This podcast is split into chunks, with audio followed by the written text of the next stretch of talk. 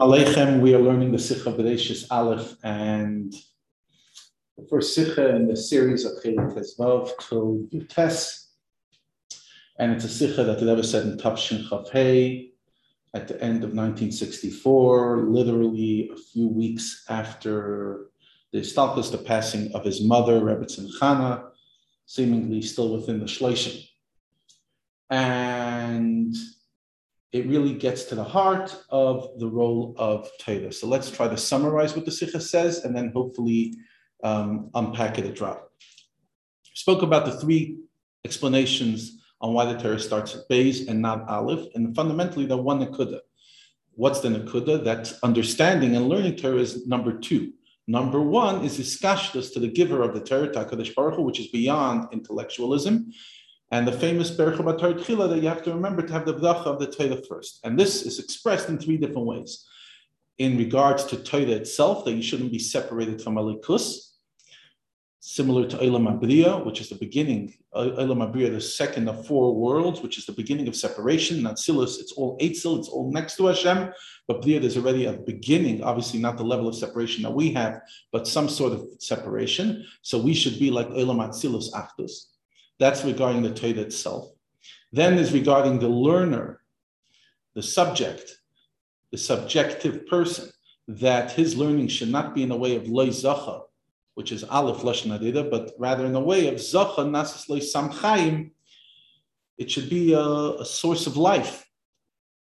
Beis lashon bracha.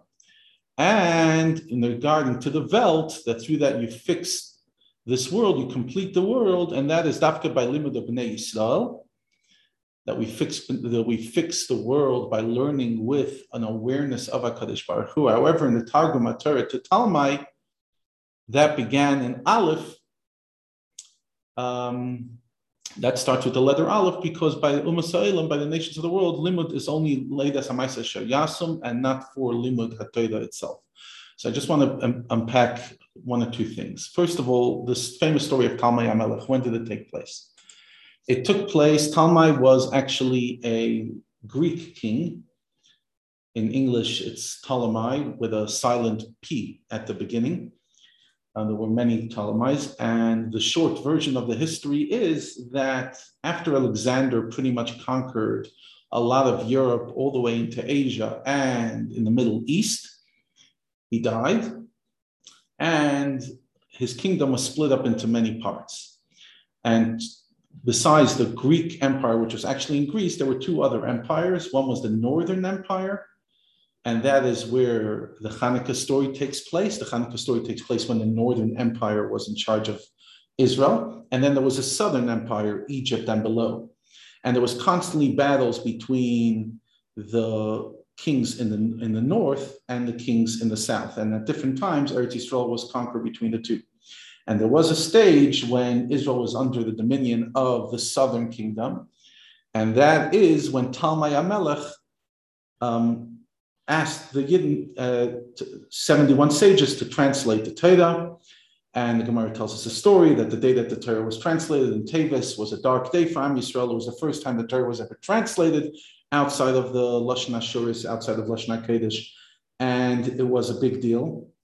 And the Chacham all made similar changes, even though they were all in different rooms, because he was making sure that they don't have, uh, you know, plot together to, to conveniently change translations. They all made similar tra- uh, translations. One of the translations was that there was a certain kind of non-kosher animal that in Greek would translate as his um, his wife's name. So therefore, they made a, a different translation. But that's it's, it's important to understand the context. Why in the world the Jewish people are translating in Greek in Egypt? Because it was a, a, a Greek empire at the time in Egypt, and the Rebbe has a whole sikha and a different part look at the sikhas about the downside and the upside of that translation and what it, it led to. But fundamentally, the first change they made is they wrote Elikim Bar What I've been trying to struggle is if they translated in, in, in Greek, then what does it mean they put the Aleph before the base? It wasn't literally Aleph before the base. Even if they wrote Hebrew letters, it was still Greek words. So who says Elikim is Aleph in Greek? So obviously, it's more the implication. At least that's my understanding. Feel free to disagree.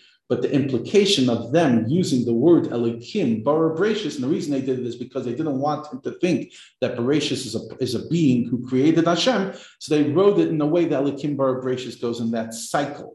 But the, that that uh, that it's really an aleph. I, will be honest, I'm not sure exactly how that plays out in a literal sense. But fundamentally, what's the message of the thing? As we come out of Simchas Torah, the message of Simchas Torah is that we are connected with HaKadosh Baruch Hu, that's our Torah.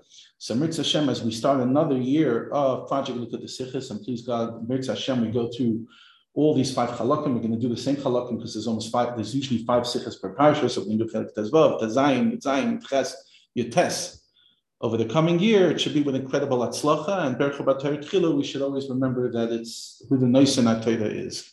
For Vemen State, Vumen State and State, as they used to announce by the Rebbe's Tkiyas. Where we're standing and in front of who we're standing.